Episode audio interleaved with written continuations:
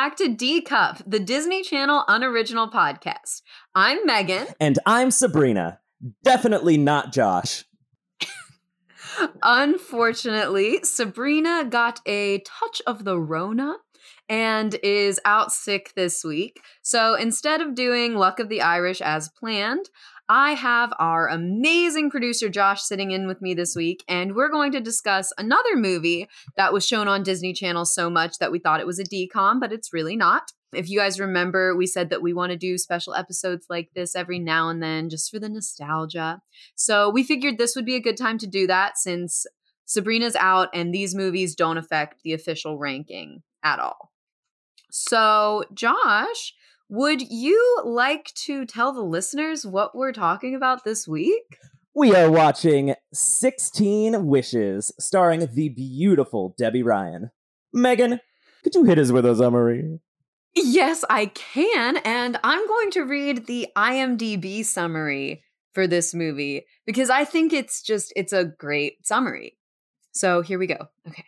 Abby's made a 16 wishes list for her 16th birthday. She gets 16 magic candles, one wish per hour. Things are fine in the beginning.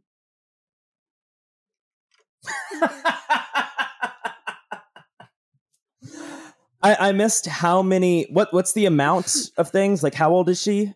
16, and if you didn't know. And how many wishes does she get?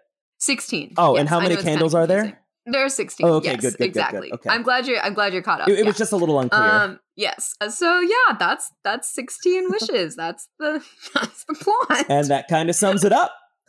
Yeah. So let's hop right into it. Josh, would you like to share your memory of this movie before rewatching it? Yeah. So this movie came out when, if you didn't know, Debbie Ryan and I are only 11 days apart.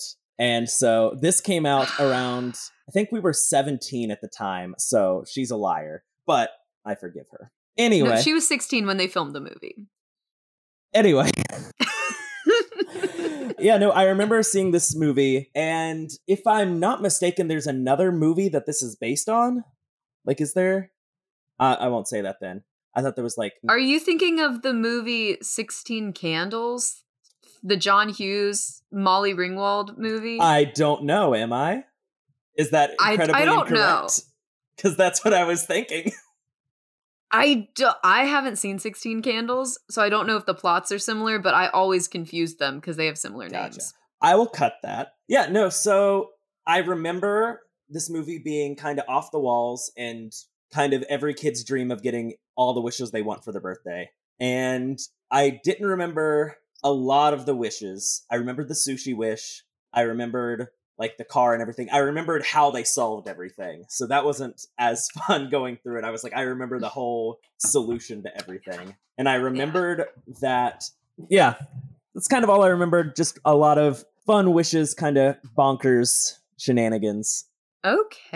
Oh, yeah. Also, I think we... And the crazy fairy celestial being. Birthday fairy, yes. Birthday fairy. Demon from the Feywilds. Yes. Got it. Uh-huh. Uh-huh. So I think that I need to give a disclaimer for this episode. When I found out Sabrina was sick, I asked Josh to do a movie, and he asked to do this movie because he is to this day in love with Debbie Ryan. So I just need everyone to be aware of that. Take anything with a grain of salt, perhaps, or just know. Maybe don't take it with a grain of salt, but I need it to be known. I don't see how that was relevant. Okay.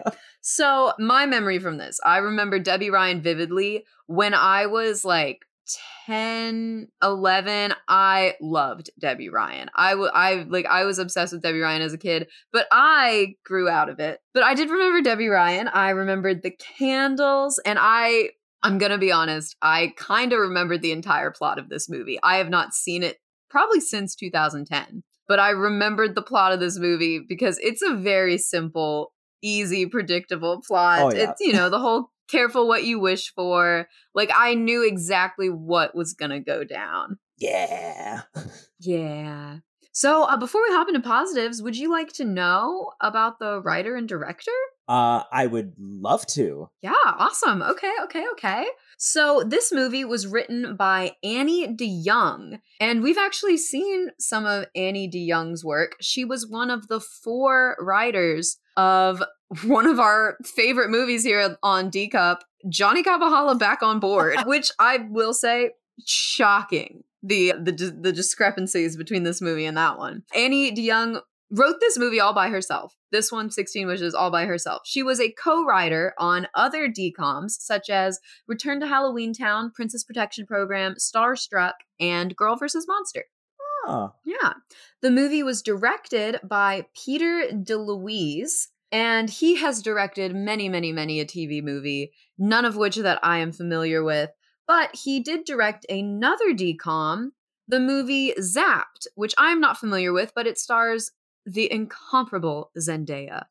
So I'm very excited to watch that because I love Zendaya. Yeah. Yeah. So I guess, are we ready to hop right into this movie? Let's start talking about it. All right. What did you like about the movie? Let's just... I guess first off, I want to say this movie is 13 going on 30 for 8-year-olds.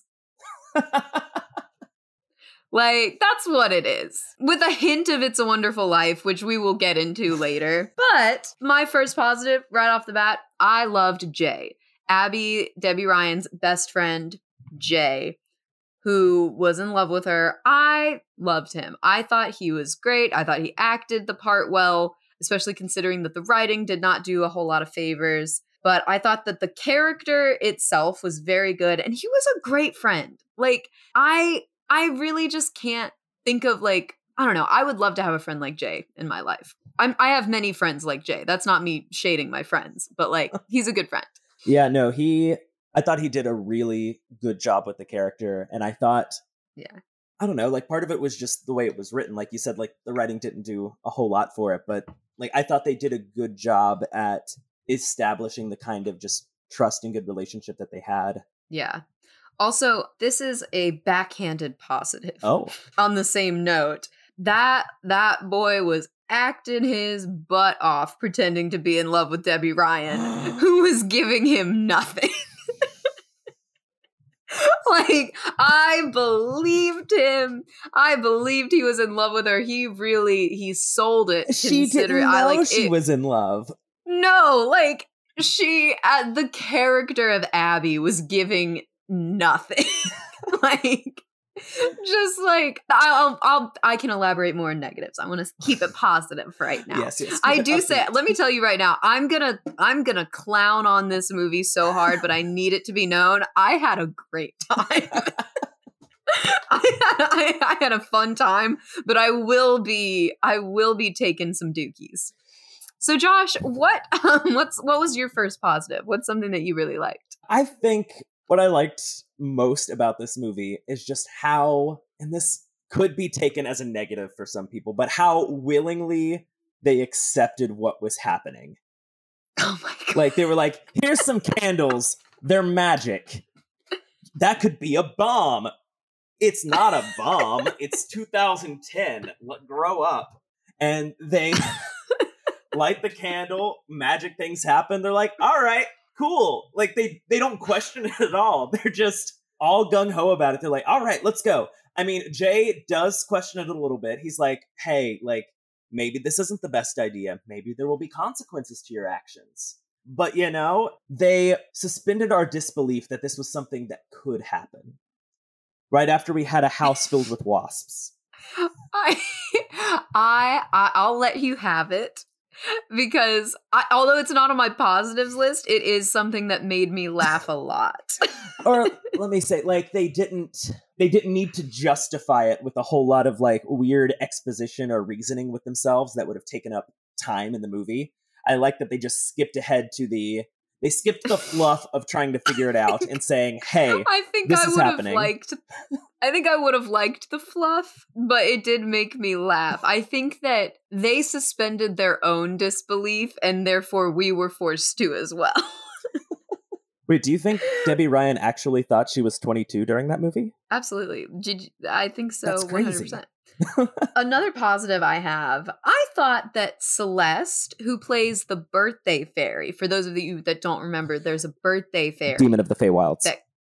Yes. And she comes in and gives Abby her wishes. And every time she makes a wish, she reappears. And, you know, like, kind of like, she's kind of like Abby's guide through this hero's journey that she goes on. She had the weirdest yet most magnetic energy that I have seen in a DCOM in so long. Like, it was got that like mystical being thing down to a T. I just think that she did very well with what she was given. Oh, and you could tell that she was having fun with it too.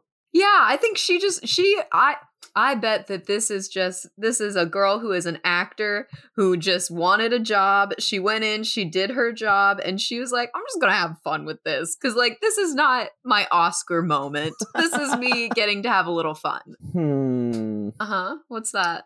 I'm trying to look for more of my positives. I only have two more, so it's okay. Go ahead. I'm not as organized with my notes as Megan and Sabrina are. Uh-huh. Let me find them and see if I can round this up while you go on. Okay, so my other positive, I thought the brothers' song at the end was pretty lit. We'll bring that up in my question mark negatives. Not the song itself, more like the fact that he dropped a whole octave to sing it. Yeah. If frequent listeners of the pod can probably tell that I'm reaching for positives here.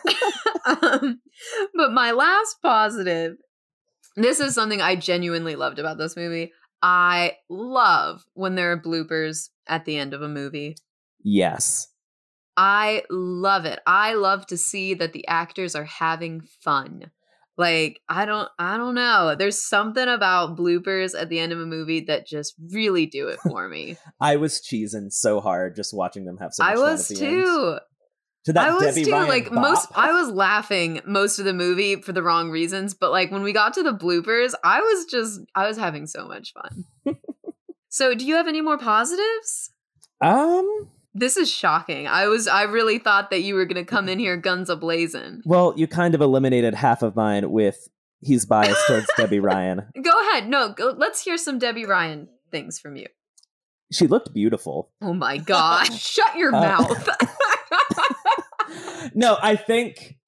For a real positive, I really think that they knew how campy it was going to be with their like their fast-forwarded slow motion shots, transitions, or like the dramatic wallet drop outside of the dress store. You're just like, oh. To me, it didn't feel campy though. It felt intentional. I don't know, when she's running from the bees in the beginning, and she's like, and she's just like waving her hands, doing like slow motion. That was like children's comedy in 2010 though.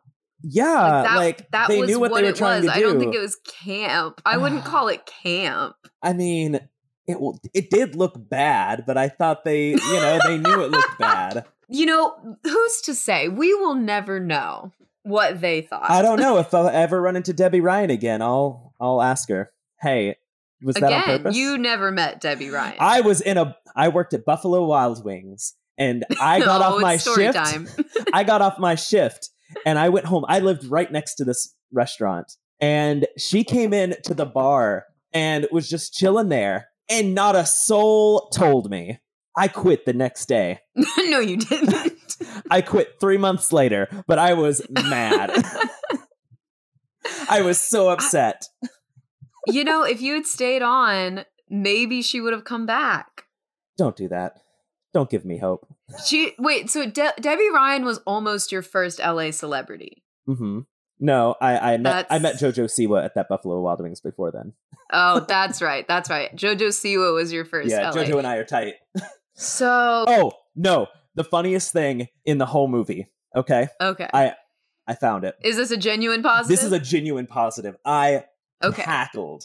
Okay. When they're getting ready to go, right after she gets her wish of the driver's license. And Chris is like waiting behind her in the bug, and they're sitting in the Mustang, and she's just revving the engine, and it's going back and forth. And it's just revving, like she's about to just peel out of that parking lot. And she goes, and it just goes, and just like rolls so out of there. Slow. I don't even think she was pressing on the gas. I think she just let go of the brake. No, it was idle speed for sure.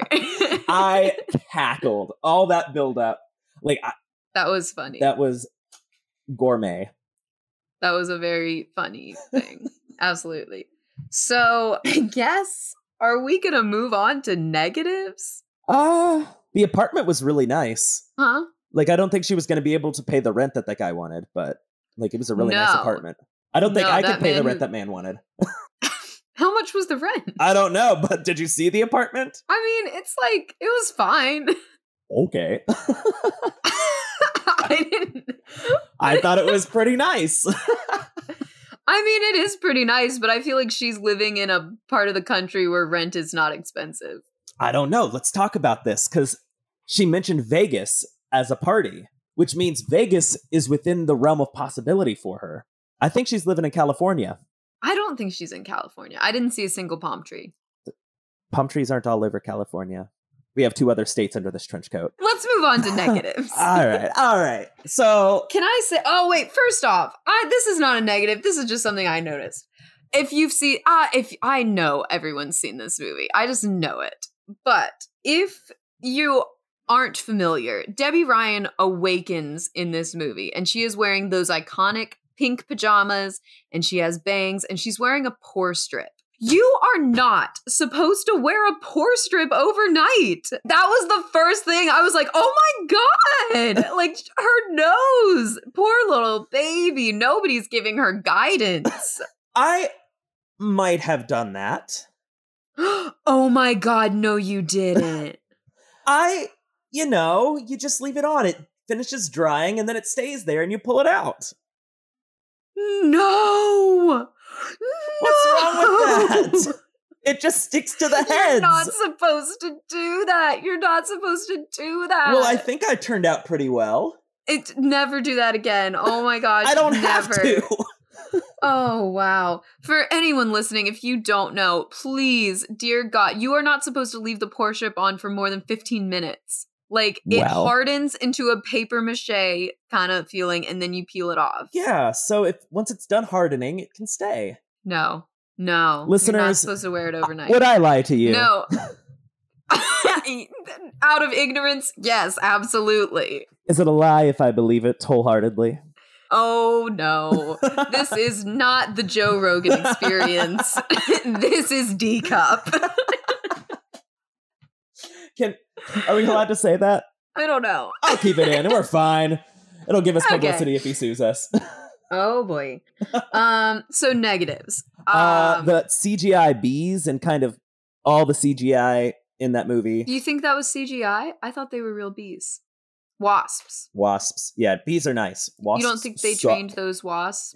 They were very well trained if they were. They might be like the Ant-Man ants, but wasps. Oh, okay. You think they come from the same agency? Absolutely. Oh, perfect.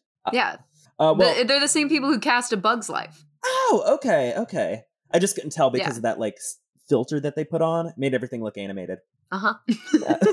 Speaking of unrealistic things, so before Abby knew who Celeste was, and she just pops out with her poster. She's like, I managed to save this, and hands her birthday wish poster. Why was she going in her room? Why was she taking things off of her door? Why was she touching any of their woman? Yeah, why is she touching any of their personal belongings to check on these bees?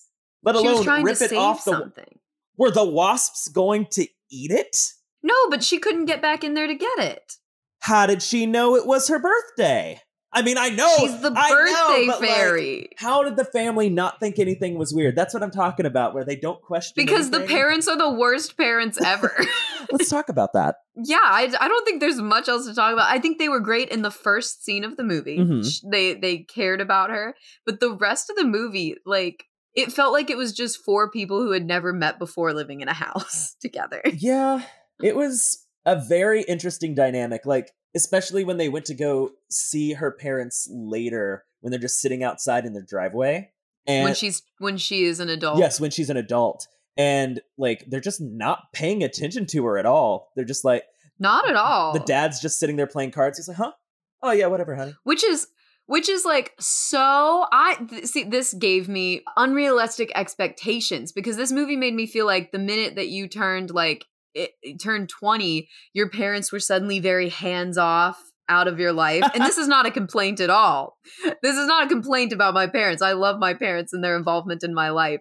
However, I think I will be 60 years old and my parents will still be like needling me about stuff. So I think they really dropped the ball on that. Yeah. And they were like, also, she was 22 and they were like, okay, get out of our house. Like, we got you an apartment. We don't care if you can pay rent. Like, go. Yeah. They were brutal. They were really brutal. Yeah. And on her birthday, they kick her out. Okay, but let's look at this from the parents' perspective real quick. Their 22-year-old who didn't go to college has been living at home without a job and just buying clothes and showing up to her old high school and yelling at teenagers. In her defense, what would you do in that situation? Those 6 years were really a blur for her, so she didn't really have time to find a job. But no, I'm not. I know Debbie Ryan's side, but if you're looking at this from the parents' perspective, that's what was. So, speaking of these characters' perspectives, can we go into a little side tangent with how that wish in particular worked? Which wish? The wish where she was treated like an adult. Uh-huh. Like, I get that, magic works, to teach you a lesson or whatever. Okay, none of the wishes did anything that intense. And it didn't change the physical objects, the bracelet. But then there were her graduation photos, but also the photos of her and Jay as a kid. How does that work? I wrote down, what are the rules of this magic? Because I don't think anyone really thought out the world in which this magic, what are the rules? I don't understand why the pictures didn't change. Physical objects didn't change, but physical objects were added. And it was just very fast and loose, very flimsy. And the picture where it had Logan on there, it didn't do the little magic outline thing, but when she put herself on there. Yeah, I think it did. Did it? I think so. But you could just maybe. I'm not going to watch it again, but maybe in another 12 years I will. But yeah, I was going to say the fast and loose rules with the magic makes me think that is why she is a fae / demon from the Feywilds, in that she is a trickster and a manipulator of dreams. And she used this to teach her a lesson, knowing that none of the things that she got during the day would actually stay. Yeah. She just learned the lessons and didn't get to keep any of it except the knowledge. This is my question. Does Celeste, the birthday fairy, does she do this for multiple teenagers? Or was she born into the world the minute that Abby wrote the first wish? And she exists purely to grant the wishes, teach a lesson, and then she just evaporates into the universe? Or does she do this for multiple girls? So, because Celeste was horrible to Krista Cook. Yeah. I thought that Celeste was a magic birthday fairy who takes care of 16-year-old girls, but she was yeah, it was her birthday too. She was like, I don't care about you. Yeah, no, she straight up was like, Abby creamed you. Here's your diary. I want to know the lore behind this magic because we didn't get any. Would you like to hear my theory?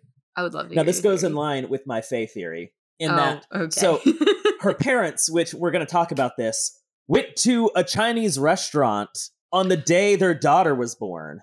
Don't even get me started on that line. Okay. If you didn't rewatch the movie, first of all, this movie's not on Disney Plus, but if you want to watch it, it's you can find the movie on YouTube for free. Can we say that? Yeah, it's there. They'll take it down if not. Yeah, it's there. But there's a line where Abby's mom says that she and her dad went to a Chinese restaurant the night that she was born to celebrate that they had such a great daughter. And I just, a woman supposedly wrote this movie, which makes me confused as to why she thinks that any hospital would let you leave the day you gave birth to go eat Chinese food. Let alone would be able to. Yeah, like, this woman's vagina would fall out of her body if she tried to leave. Like, what is she talking about? So I believe they went there, and Celeste, being the fae that she is, was sitting there waiting for somebody. Picture, like, Rumpelstiltskin. And I'm sorry, are you trying to say this is like Sleeping Beauty? Not exactly. I mean, if that analogy works better, that you can use that. Like, so okay. She was sitting there and she was like, "Oh, what a beautiful baby. What's her name?" as the fae do. And they're like, "Oh, this is Abby." And she's like, "Oh, okay." And then she was latched on because she had the magic power over her then because she knew her name. So she imprinted on her. She did. And she was like, "I'm going to teach her a lesson and play tricks on her. Like, fill her house with bees. She knew Happy from birthday." The start. She knew from the start that Abby was a troublemaking baby. Mm-hmm. An awful child. She's like, "Look, this girl's going to steal somebody's best friend and she's going to fight until she's 16. I'm going to teach a lesson." So, well, since we've gotten on to Abby, I would like to steer the conversation into some script talk, because I have so many things I want to say about this script. First and foremost, this script feels like it was written by a 6-year-old, and it's like a 6-year-old's idea of what being 16 would be. Would you agree with that? I mean, I could see it. Like, you get to drive, you get a cool car, throwing clothes, popularity, boys, beating your enemy, like, all of it just seems it seems like what a 6-year, which I think. But I mean, I feel like that's what like Disney's idea of a 16-year-old was in the mid 2000s. I don't know. It feels like what an out of touch adult would think a 16-year-old's life is like. Okay. I digress. I see that. Abby is not a good protagonist. And I'll tell you why. She is so bland. She is such a bland character. I don't root for her at any moment in the movie because she is awful from the start. Which, I mean, like, that's the point. Like, Abby has to go through this process to realize that she has not been the best and she needs to, like, change her ways. She has to appreciate what she's had, careful what you wished for and all that. But as the protagonist, like, I need to root for her and also root against her, quote, villain, which is Krista Cook. And, like, I just don't think we ever saw any of Abby's good qualities. Like, at any point. And that's another thing. I don't understand why Jay is in love with her. I don't understand why her best friend's in love with her because we only see Abby being a crappy person. Like, the first thing we see, she's rude to her parents and her brother who made her a cake. She's very self-absorbed.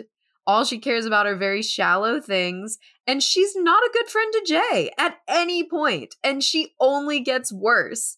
And even in the climax of the movie, like where she realizes that she done effed up, she goes, "This was supposed to be my party." And then she drives home very sad. And for a minute, I was like, is she not going to learn a lesson? And then she kind of soft learned it. But I don't think she was that great of a protagonist. And I'm going to be honest, I felt bad for Krista. Yeah.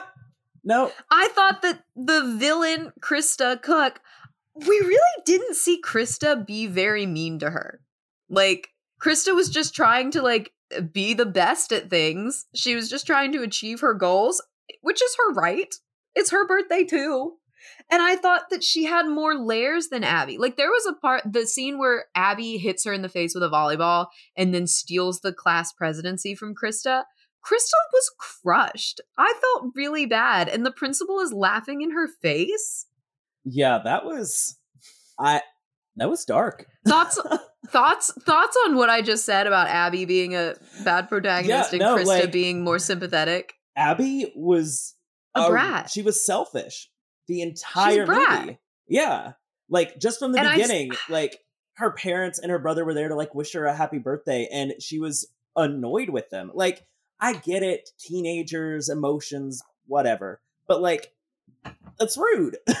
Like, she was just rude and selfish. And like, even when her best friend was trying to talk some sense into her and was like, hey, like, these wishes are kind of like crazy. Like, yeah, like she just wouldn't listen to Jay at all. And she did learn a lesson. Like, I think that's the point of it, is that like she goes through all this stuff and gets like reverse It's a Wonderful Life because she sees how much better everybody's lives are than that was with her gone. That was like that was a thing that I was like, this got dark. Not in the movie. Like, as a kid, you wouldn't think that, but like she really It's a Wonderful Life to her, and everyone's life was better without her. Yeah. Krista was happy because she had friends. She had good friends. Jay actually had other friends. Like, in the whole course of the movie, Jay doesn't have any friends other than Abby, which is not great. And then we see Jay being friends. Oh, go ahead. Yeah, Jay was confident enough. He had a friend who supported him to run for class president. He had like friends other than just Krista. And then the brother was like shredding it on the guitar.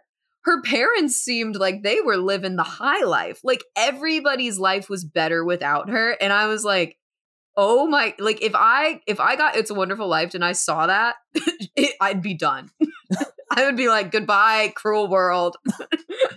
Like, and I think that, you know, like you said, it was like the soft wake up to it. And she did, you know, make amends with everybody, but it was just kind of like, okay, let's wrap it up. I just think like I just think the script would have been better and she would have been a better protagonist if they had just made her a more sympathetic person. Yeah. Like, I never felt sorry for her, because I think we're supposed to feel sorry for her when Krista gets the cool car, but also like, it's not like Abby's poor. Did you see that house? Yeah, they live in the same neighborhood as Krista. I wrote down, how much money do these people have? Because then you see the party and there's like, Celeste is like trimming the hedges around the house. And I'm like, how much money do these people like, have? I think we were supposed to believe that Abby's family was poor because she didn't get a car, but the size of that party and like a stage and catering, like, they're not poor. And it like, I don't think I think if they had made Abby more human and more sympathetic. I think the writers relied on the fact that this was Debbie Ryan and 8-year-olds loved her from Suite Life on Deck. And they were like, Abby, they're like, we already have established that this is Debbie Ryan, so she is a good character that kids are going to root for. I think they relied too heavily on the exposition and stuff that happened before the events of the movie. Like, they were like, oh, Krista did all this stuff to me. She was awful. Yeah, she does all this. We never see it. Like, you don't get to see it. Yeah. They did tell, not show. And so all we see is her being awful and taking full advantage of all these wishes that she gets. And for somebody, if you didn't have that exposition, we would have just thought, oh, this is just a very selfish character, not somebody who's like, oh, finally, my number came up. I'm here. I can finally get something for myself for once. And we don't get to see any of that. Yeah, you are absolutely right. Like, I wish this movie had started the day before her 16th birthday. Yeah. And we could see maybe some stuff like going down in school, and then she wakes up and we see this. Like, anything to give her a little more humanity. I would have loved to see a montage of the birthdays leading up to this birthday. I don't know if I'd see a montage, but yeah, maybe. Like, I don't know. You could see the Lucky Duck restaurant. You could see like, maybe you could see My Theory of Celeste just like hiding in the background. Like, you could like get a piece of the third grade birthday where she steals Jay. I don't know. I liked that we didn't see that. I liked that we didn't know what was going on. No. That's the thing. Like, you don't see that, but you don't see her after that. Like, you just see like the birthdays, and then, well, I guess. No, because she only moved there in the third grade, so it wouldn't be around those people. Like, to keep it that tight hour 30 that all TV movies have to be, I think that really if we had just gotten the day before, just the day before, I think we could have had it. Yeah, I just that little bit extra. But yeah, that's kind of like my bigger script notes. I gotta say, and this is coming from a former Debbie Ryan stan in elementary middle school. Debbie Ryan's acting was a little rough. She's 16. I'm not going to be mean about it because she is 16. But I just thought it was a little flat. I guess. And I haven't seen her in anything lately, so I don't know if she's gotten better or not. I really liked her in Insatiable. You watched that? Yes, I did. Okay. Oh, speaking of Debbie Ryan's acting, can I say this little moment that made me laugh really hard? It's the moment where Abby gets out of the new car at school with Jay, and she's in her little pink pajamas, and she forgets that she is in her pajamas. Yes. And she is very excited about her party, and Jay is like, come on, we got to go. Like, he noticed that people are noticing that she's in her pajamas, and she's forgotten. She is on this high of her birthday candle wishes. And she turns around and she looks at this group of people and is like, hey, everybody, party at my house tonight. And she pops her hip out so hard. It is so cringy and hilarious. Like, she waves that arm around like she's doing a little like I'm fabulous. Drunk snap, on power. And she pops that hip out. Oh, my God. It's so embarrassing. I thought that was hilarious. Oh, yeah. Some more some lighter negatives. Let's get into some lighter negatives. Some funny negatives. She just automatically had a charge account at that dress store. I have yet to see that happen anywhere. I mean, I know they do have, you know, credit cards at stores like that, but like, I don't know. Does she? Well, I guess no. She went back, so it didn't happen. I was going to say, if she got back to 16, would she still have to pay that? We'll never know. Oh, walking in heels, and the fact that that wasn't the first time we had seen her walk in heels in the movie. Yeah. So if you didn't rewatch it, when Debbie Ryan suddenly becomes 22, the store clerk is like, "Oh, let's get you in some more age-appropriate clothes," which I will talk about more when we hit fashion. But she puts her in these little heels, like a kitten heel. And we see Debbie Ryan leaving, and they do a tight shot on her foot, and it's her like bending her ankle in the heels. As if to signify, oh, she's an adult now. She's not used to walking in heels. When throughout the movie, we've seen her in heels many times. Adult heels are different. Oh, yeah. Also, these were actually like shorter than the heels she was wearing. And can we also talk about how 22 is the adult age? Like, right? I mean, I guess to a kid, like I once had a little kid ask me how old I was. And I said, oh, like this was when I was 19. They're like, oh my gosh, you're so old. That's almost 20. Like, for a kid, 22 is probably insanely old.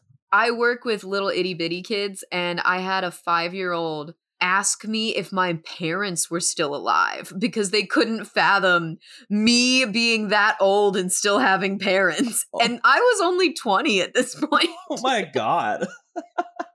Another question I have. What was Krista Cook's diary doing in the Lost and Found? Did she not notice it was missing? Why did she bring it to school?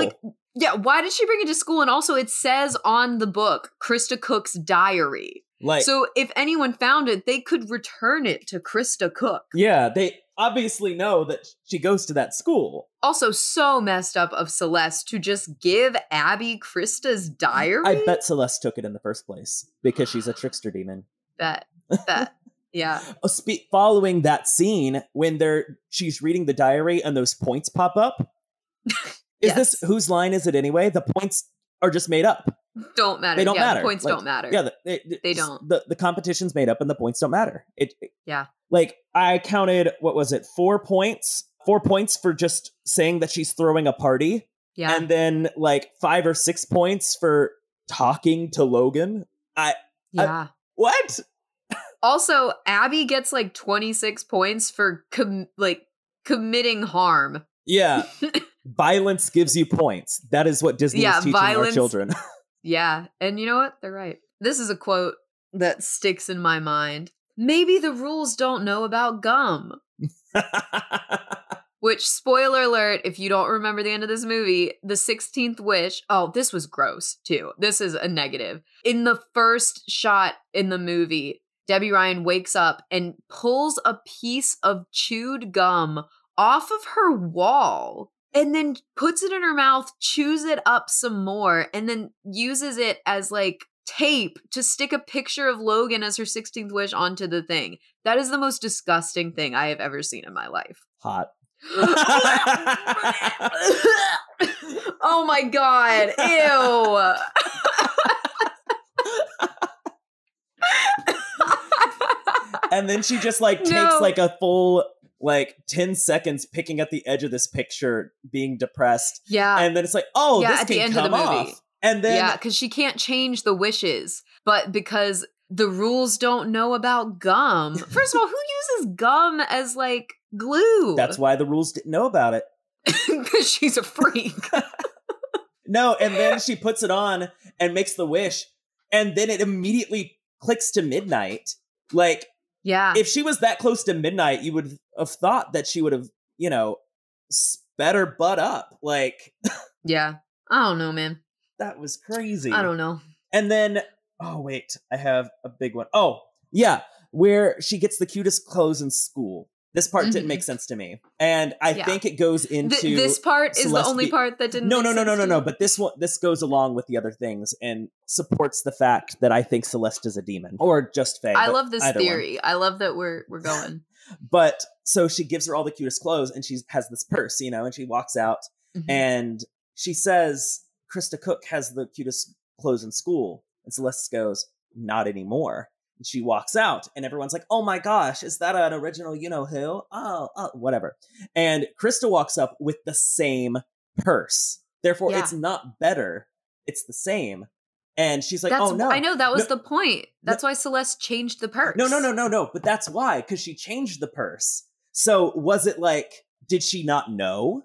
The wish was not, I wish to have better clothes than Krista Cook. It was, I wish to have the cutest clothes in school. So Celeste did not base the outfits she pulled off of Krista's wardrobe. She didn't know anything about Krista's wardrobe. She just pulled the highest styles. But she said, then when she noticed, Chris, you have better clothes than Krista, before she walked out. And then she brought the purse out. I think that was just like, that was just her being like, no. Like, I don't think that was like a knowing thing. I think it was like, girl, you are on fire now. Well, I think she did know. Josh, I think you're overthinking it. No. I think she did know. And then she brought it out just to drive the point home and hurt Krista's soul even more because she's a demon. Okay. You know what? Actually, I think you're right. Because I think she hated Krista more than Abby did. So do we want to move into fashion? Because I have talking points. I do have one final thing. And I mentioned this during our positives. Okay. The end, when the brother is just, you know, chilling up there next to the band and he's doing a fire song. Yeah, no. He's just chilling next to the band. He's playing air guitar and they invite him onto the stage. I'm like, oh, that's kind of cool. They're going to invite him to play guitar because we saw him play it in the Good Timeline. And the Good Timeline, you know, the timeline without Abby. Yeah. Yeah. And no, they invite him to sing because that's a characteristic that we have seen him have. Like, that's a skill. Like, and he sings with the voice of somebody like an octave and a half lower than him. It was definitely giving like Bowling for Soup. Yeah, no, 100%. Like that kind of like 90s punk garage band type. Yeah. 100%. Like it was good. The vocals were great, but like, I wrote down, it was like, random. He sings now? It didn't make sense. Like, these guys just invited this kid air guitaring on the side to sing a song that he may or may not know? I'll be honest, at that point, I was willing to accept anything. Fair. So let's move on to fashion. First of all, I need to say that I had Debbie Ryan's haircut in this movie for a good 4 years. Yeah. And I just need that known. I got that haircut because Selena Gomez got bangs and I wanted to look like Selena Gomez and I ended up looking like Debbie Ryan. So good for you. Thank you. You know what? This makes sense now. Also, I want to point out, I have made this point before on this podcast, but Krista is wearing a blazer and heels just to let the audience know that she rich as hell. That's for us. Teenagers wear blazers. That means they're rich. That's fair. Yeah. Also, there were the amount of solid colored, brightly colored tights in this movie. Under dresses that they didn't match. That's going to be, if you haven't watched the movie, drinking game. Take a shot for every brightly colored tight that looks out of place, and you'll have a good night. You'll be drunk before she's an adult. Yeah. Which, speaking of, when Celeste comes to give her pizza and orange juice as like a... like, nobody called attention to that when she walked in. She was like, I brought you pizza. And she had a bottle of orange juice. Sorry, Disney. Yeah. What? No, first you should have brought Celeste, her like some 22. Champagne and made her a screwdriver with that if you were going to bring orange juice. Yeah, no, that's what I had the exact same thought. I was like, this girl's 22. She's had the worst day of anyone's life ever. Why are you bringing her a pizza? Bring her some Patron. Like, oh my God. She honestly, can drink now. Let her have it. Oh, yeah, no, she, yes. Back to fashion. Yes. I thought it was weird, and maybe they talked about this and I just missed it, how like some of them had uniforms. I guess they were on the volleyball team. In gym class. Yeah. I have this exact note. Why does only half of the team have volleyball uniforms and the other half of the class is in regular clothes? Like maybe like the girls that were on the volleyball team changed into their volleyball uniforms. But that's not fair. But then Abby comes out wearing, she has a number. She's wearing a cute as hell outfit, but like. Yes, very cute. Is a little pink workout outfit. Yeah, but also, she had a jersey underneath with a number on it. So was she on the team then? Or it was like. I don't think she is. Also, why is the entire volleyball team in the same gym period? Also, not fair of the gym coach to put the girls' volleyball team against everyone else. And also, no, Abby's not. Abby's not on the volleyball team because Jay makes the comment that she's the most unathletic person true. He knows. Yeah. Yep. This is true. Yeah. Wild. Yeah. This is something that made me laugh quite heartily. And it didn't make me laugh this hard until her parents said how old she was after she becomes an adult. So she makes the wish in the clothing store. Because they didn't have enough money to buy the dress, and the woman was kicking them out. Rightfully so. If you can't just go into like a high-end boutique and play dress up. This isn't Deb's. And I say that very pointedly because when I was 14, I would go to Deb's all the time and try on dresses and leave and never buy anything. I don't understand that reference, but go on. But so she makes her wish to be an adult, and then she opens the curtain and her hair is straightened to signify she's an adult. And she's still wearing like the cute little like purple bubble dress that she was going to buy for her Sweet 16 and the gray solid tights that do not match the dress at all. And the woman who works at the store looks at her and goes, oh, honey, like, let's get you into some clothes that are a little more age appropriate. And she dresses her like a real estate agent. And I was like, sure, maybe she's like 35, 40. And then her parents say she's 22.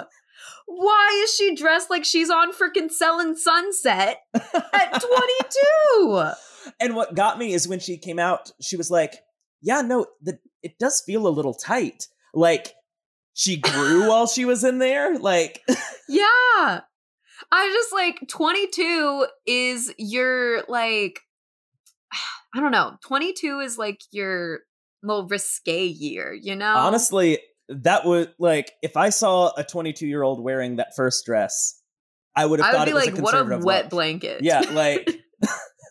I'd be like, that girl's boring and I don't want to be friends with her. So the dress that she was originally in felt like an 8th grade formal dress. Yes. And or like a dress you'd wear to a bat mitzvah.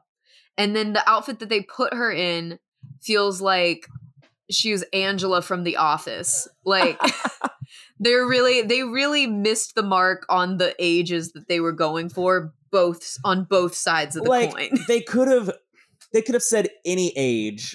I mean, it would have been maybe they made it 22 so it wouldn't be as weird when she was thirsting over the 16-year-olds.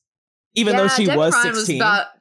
Debbie Ryan was fully about to catch a case in the streets. Like, she saw Logan, a 15-year-old Logan, and was like, did that little tuck behind the ear that Debbie Ryan loves to do in her movies. Mm-hmm. And she went over to, like, put the moves on him. And I was like, girl, you're 22. Girl, you can't be doing this. Ladies and gentlemen, we got her. Like... That red car is a rockin'. Don't come a knockin'. Oh, this car isn't the only engine that's revving. Am I right? Oh, any more fashion notes? No. Oh. All right. So would you like to hear some fun facts about this movie? I absolutely would. Okay, so I want to go ahead and give some background on the movie itself, because we didn't do that at the top. And some people might be surprised to find out that this isn't actually a DCOM. But it was the second film to be released on Disney Channel in 2010 that was not promoted as a Disney Channel original movie. The first being Harriet the Spy Blog Wars, also not a DCOM, but one we probably will cover. And it was a co-production between Disney Channel, Family Channel, Unity Pictures of Vancouver, and Mar Vista Entertainment in Los Angeles. So this movie was made in Canada, like Harriet the Spy. In other countries, it was advertised as a DCOM, but in this one, it was not advertised as a DCOM. It's not considered one on the official lineup of DCOMs, but they showed it on Disney Channel like nobody's business. So, some fun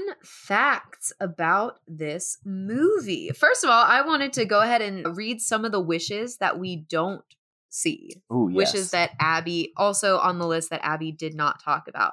So, we see the first few, you know, the Joey Lockhart, the cutest clothes, decorate my room. A wish she does not make that we see very often is the number 4, I'll like sushi. Weird wish. Number 5 was, I'll have a credit card like mommy's. Hey, I mean, she did get her charge account, so. She did. I think like the wish that made her become an adult really took care of that one. Yeah. Number 6, I'll be a good dancer. We never see her dance, but that little hip hop, if that's an indicator, I get this wish. That's so rude. We see some of the other wishes, and then we see number 11, I'll have my own bathroom. Makes sense.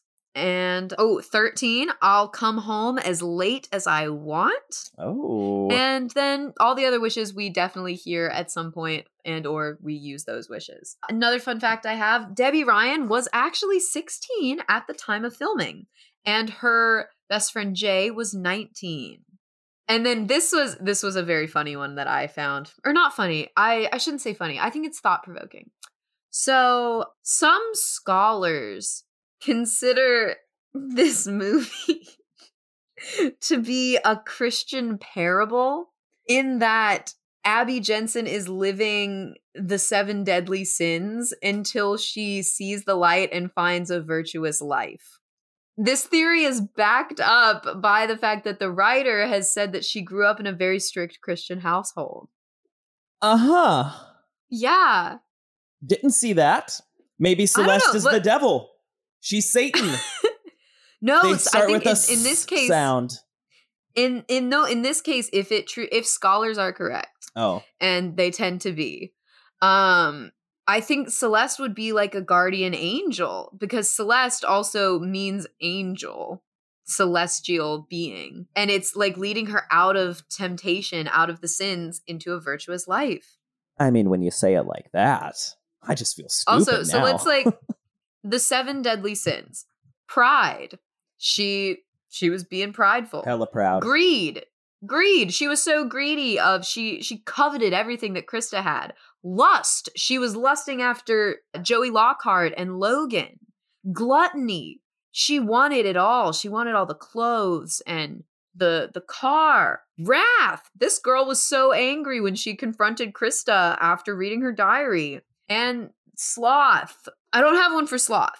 Well, she was in her pajamas. She spent 6 years of her life not doing anything and hanging out at a high school.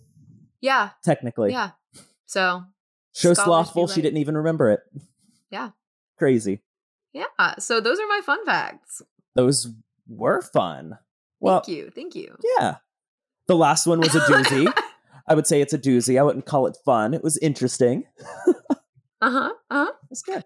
But like, what I would really like to know is, I don't know if I can really ask this. Like, Sabrina's not here, but I really want to know where these actors are now. If only somebody could tell me. You're right. Sabrina isn't here. And I'm going to preface this with saying that if Sabrina was here, this section would be a lot better than it is. But because of Sabrina's absence, I have taken over the Where Are They Now section. So it's going to be a little less in depth than when Sabrina does it. But we're here. We are going to try our best. So Debbie Ryan. Debbie Ryan. Oh, no. Debbie Ryan was launched to fame by her role as Bailey Pickett in the Suite Life on Deck, which is where I loved her from when I was a kid. I loved Bailey, thought she was so fun. I wanted to be her. But she was cast as Bailey Pickett after being discovered in a nationwide search by Disney Channel. Wow. Yeah. That's impressive. Before that, she had been doing like some theater stuff, but yeah, she was plucked from the masses and shot to stardom. Every child's dream. The Disney machine is insane. Yeah. After 16 Wishes, she went on to star in her own Disney Channel show, Jessie, and then she went on to star in the DCOM Radio Rebel. Indeed. We'll do that one eventually. We will. I think I've seen it, but I don't remember it. I do not know that one at all. To this day, Debbie Ryan continues to act. She recently starred in the Netflix series Insatiable, which was canceled after 2 seasons. I haven't seen it. It's bonkers. It is wild. I've heard things. Those things are probably accurate. And we'll leave it at that. And in 2019, Debbie Ryan married the drummer for 21 Pilots, Josh Dun, after they had been together since 2013. So that's really sweet. Very. Are you upset? Do you think she married the wrong Josh? No, I think, this Josh has done very well, and I'm very happy for them. And I wish Debbie all the best luck in her marriage. Amazing. So our other actor that we have, who played Debbie Ryan's best friend, Jay. His name is Jean-Luc Bilodeau. He is a Canadian actor who is best known for his starring role on the very successful ABC sitcom Baby Daddy, which ran for 6 seasons and also starred Tahj Mowry. Yeah. Also, this is a little fun fact about him. Before becoming an actor, he was a dancer for 9 years, but he dropped dance when his filming schedule became too busy. Oh. Also, he's a dime. Yeah, it's a good-looking dude.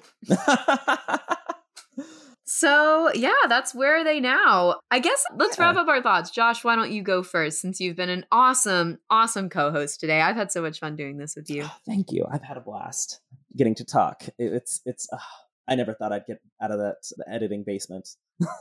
Yeah. It's nice to see the sunlight again. No, as much as I joke and that I love Debbie Ryan, like, I thought this was an okay movie. Like, it's not the best. It's not well written, but it's fun. Like, it's whimsical. It's fun to suspend your disbelief and just watch these zany events unfold for Abby Jensen. And I don't know, it's just fun to watch because, like, you know it's going to end well, and you get to watch how much it hits the fan before, things finally turn around. Yeah, this isn't a good movie, but it didn't bother me. Like, it's a fun, silly watch. Don't take it too seriously. Like, if you take this too seriously, you're gonna have a bad time. Yeah. You're gonna be annoyed. It's not a good movie. It's so cringy, and like I feel like the people who were in the movie would probably look back on it and laugh with it. Yeah. Like, I don't mean any of this to be mean at all. I mean it all, like, out of love. Like, I think it, like, we have all done things that we look back on and we're cringy and we laugh at it. But yeah, I had fun. I had a great time, and I fully acknowledge, like, I wouldn't even call it a guilty pleasure. It's just not a good movie. Like, I would like, it's fun. If you want to get together with some friends and you're feeling nostalgic, you want to have a few drinks, watch it. It's fun. This is a fun adult sleepover movie. Yeah, I could see that.